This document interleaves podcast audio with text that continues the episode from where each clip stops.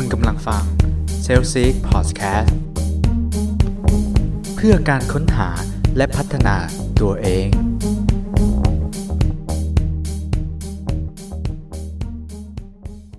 สวัสดีครับ ขอต้อนรับเข้าสู่ s a l s eek Podcast กันอีกเช่นเคยนะฮะ หายไปนานเลยนะครับ ก็มีภารกิจนะครับ ติดพันนะครับ ยาวนานเหลือเกินนะครับ ก็เลยไม่ได้ค่อยมาอัป เดตให้เพื่อนๆฟังกันเลยครับ วันนี้ก็มีโอกาสกลับมาแล้วฮะก็มีสาระดีๆ มาฝากเพื่อนๆอีกเช่นเคยครับ วันนี้ฮะผมมีเรื่องที่เกี่ยวกับความมั่นใจครับ แล้วก็เกี่ยวกับคำวิจารณ์นะฮะที่ช่วงนี้เนี่ยผมก็เป็นคนหนึ่งที่กำลังจะเจอประสบการณ์อะไรประมาณนี้อยู่นะฮะเพราะว่าตอนนี้ก็มีการไปพูดคุยนะครับกับคนต่างๆนะฮะหลายหลากนะครับ แล้วก็ผมเนี่ยเป็นคนที่มักจะชอบ ขอคำวิจารณ์นะครับ กับใครที่เราได้คุยด้วยนะฮะมันก็จะ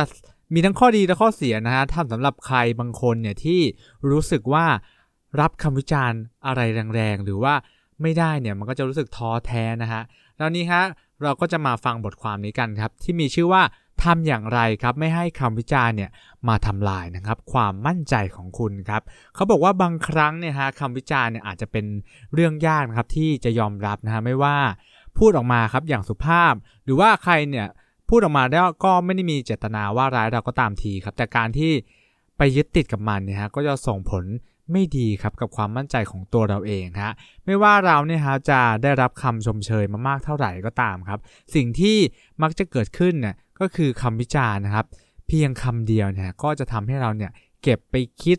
ซ้ำๆนะฮะ จนมันสามารถลดความมั่นใจของเราลงไปได้ฮะเรื่องนี้ครับเกิดขึ้นกับเราได้ทุกคนฮะมีคนเป็น 10นะครับบอกว่าพวกเขาเนี่ยชื่นชมผลงานของเรานะครับ แต่อาจจะมีคนเพียงคนเดียวครับที่วิจารณ์เราอย่างรุนแรงครับ จนคำวิจารณ์นั้นเนี่ยมันตามหลอกหลอนเราเราอยู่จนถึงทุกวันนี้ฮะอย่างไรก็ตามครับคำวิจารณ์นั้นเนี่ยก็เป็นสิ่งที่จำเป็นครับ โดยเฉพาะอย่างยิ่งครับในฐานะมืออาชีพนะฮะเราคงทราบกันดีแล้วครับว่าเราเนี่ยควรจะ ตอบรับคำวิจารณ์นะครับ แล้วก็นำไปปรับใช้นะครับ เป็นสิ่งที่เราควรจะเรียนรู้จากมันฮะแต่ก็มีอีกหนึ่งกุญแจสำคัญครับในการรับมือกับคำวิจารณ์ครับ ซึ่งก็คือการใช้มันเป็นตัวช่วยนะครับ โดยไม่ให้มันมาทำลายความมั่นใจของเราไปเสียหมดนะฮะฟังดูอาจจะเป็นไปไม่ได้ใช่ไหมครับ แต่จริงๆแล้วครับมันเป็นไปได้นะครับ ถ้าหากว่าเราลองเอาคำแนะนำ5ข้อต่อไปนี้ฮะ การถูกวิจารณ์เนี่ยมันก็จะกลับกลายเป็นผลดีครับ โดยที่เราเนี่ยฮะไม่ทำลายความรู้สึกของตัวเราเองอีกต่อไปนะครับ ข้อแรกครับเขาบอกว่าให้เราครับอย่าเพิ่งด่วนสรุปนั่นเองครับคำวิจารณ์ครับด้านลบเนี่ยมักจะฟังดูรุนแรงนะฮะแล้วก็อย่างไรก็ตามครับเราเนี่ยควรจะมองให้เห็นถึงความหวังดีฮะแล้วก็ความบริสุทธิ์บริสุทธิ์ใจนะครับที่อยู่เบื้องหลังคำวิจารณ์เหล่านั้นด้วยฮะคนส่วนมากครับไม่ได้ แสดงความคิดเห็นเพื่อที่จะทำให้เรารู้สึกแย่ครับ ในทางกับการครับ พวกเขาเหล่านั้นฮะหวังว่าอยากจะให้เราเนี่ยสำเร็จในสิ่งต่างๆ ที่เราตั้งใจไว้อีกด้วยครับ ดังนั้นครับจงใช้คำวิจารณ์นี้ครับพยายามฮะให้เราเนี่ยครับมีความพัฒนามากขึ้นครับ ให้เราคิดบวกเข้าไว้ครับ แล้วก็เลี่ยงการมองคำวิจารณ์เนี่ยว่าเป็นการดูถูกครับโดย มองว่าผู้วิจารณ์เองเนี่ยก็ไม่ได้มีเจตนาหรือความหมายอะไรที่จะมาดูถูกดูแคลนเราอย่างนั้นนะฮะ ข้อต่อไปครับให้เราตระหนักว่ามันไม่มีใครสมบูรณ์เพียบพร้อมฮะในโลกแห่งความฝันนะครับ ทุกคนอาจจะคิดว่าผลงานของเราเนี่ยฮะคงจะได้รับเสียงตบมือนะครับ หรือว่าได้รับการเชิดชูจากผู้คนนับไม่ถ้วนถูกไหมฮะแต่ความจริงแล้วฮะไม่ใช่อย่างนั้นนะฮะเพราะเป็นเรื่องยากครับที่เราเนี่ยฮะจะพบใครสักคนครับที่ไม่เคยได้รับความวิจารณ์อย่างรุนแรงเลย หรือว่ามันไม่มีใครหรอกครับที่ ไม่เคยโดนว่าหรือโดนติเตียนมานะฮะนั่นเป็นสิ่งที่เราอะเลี่ยงไม่ได้อยู่แล้วครับ แล้วก็ในที่สุดแล้วครับคำวิจารณ์เนี่ยมันก็เป็นสิ่งที่ดีนะฮะเพราะมันจะทำให้เราเนี่ยครับโตขึ้นนะครับพัฒนาขึ้นจนไปถึงมืออาชีพได้ครับ เวลาได้รับความวิจารณ์เนี่ยฮะก็อย่าจมอยู่กับความรู้สึกที่ไร้ค่าไร้ความหมายนะฮะจงจำไว้เสมอว่าไม่มีใครสมบูรณ์แบบนะครับ เพียบพร้อมจำคำนี้ไว้นะฮะข้อที่3ครับเขาบอกว่า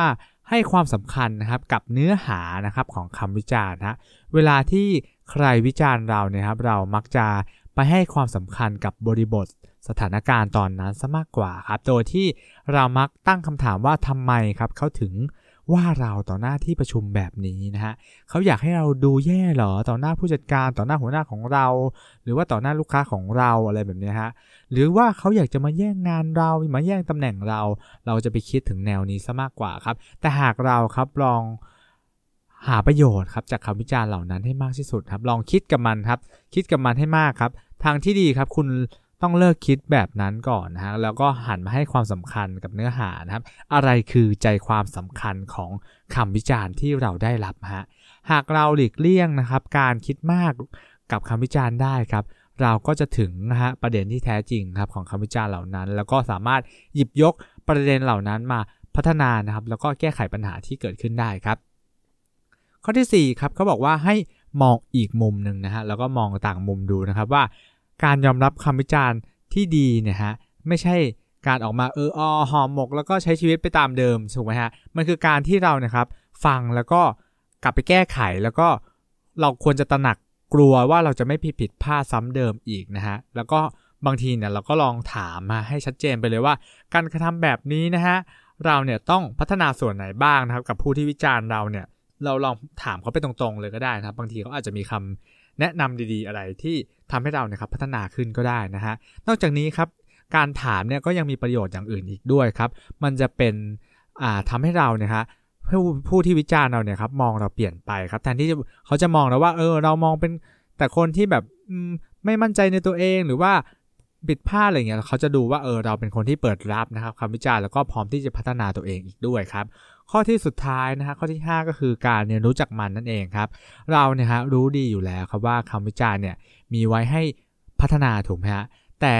ก็ต่อเมื่อเนี่ยครับเราเอาคำวิจารณ์เหล่านั้นเนี่ยไปพัฒนานะครับ แล้วก็เรียนรู้จักมันเท่านั้นนะดังนั้นฮะให้เราลองจดบันทึกนะครับบทเรียนเหล่านี้เอาไว้ให้ดีฮะแล้วก็นำไปปรับใช้โดยเร็วครับ เพราะคงไม่มีใครหรอกครับที่อยากที่จะได้รับคำวิจารณ์ซ้ำๆเดิมๆนะฮะไม่เพียงแต่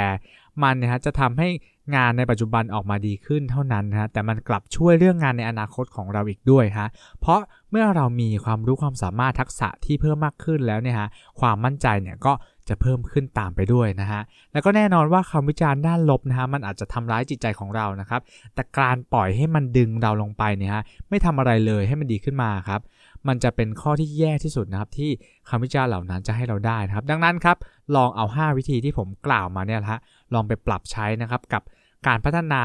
รับมือกับคำวิจารณ์ในที่ประชุม หรือว่าการวิจารณ์ของลูกค้าหรือว่าคู่ค้าต่างๆครับไม่ว่าเราจะเจอในชีวิตประจำวันใด ๆ ก็ตามนะลองเอาข้อเหล่านี้ครับมาตระหนักแล้วก็ปรับใช้ดู ผมว่าชีวิตของเราจะพัฒนาขึ้นอย่างแน่นอนครับ แล้วก็มาพบกันใหม่ครับกับ s e r v e s Podcast ในตอนต่อไปครับสำหรับวันนี้ สวัสดีครับ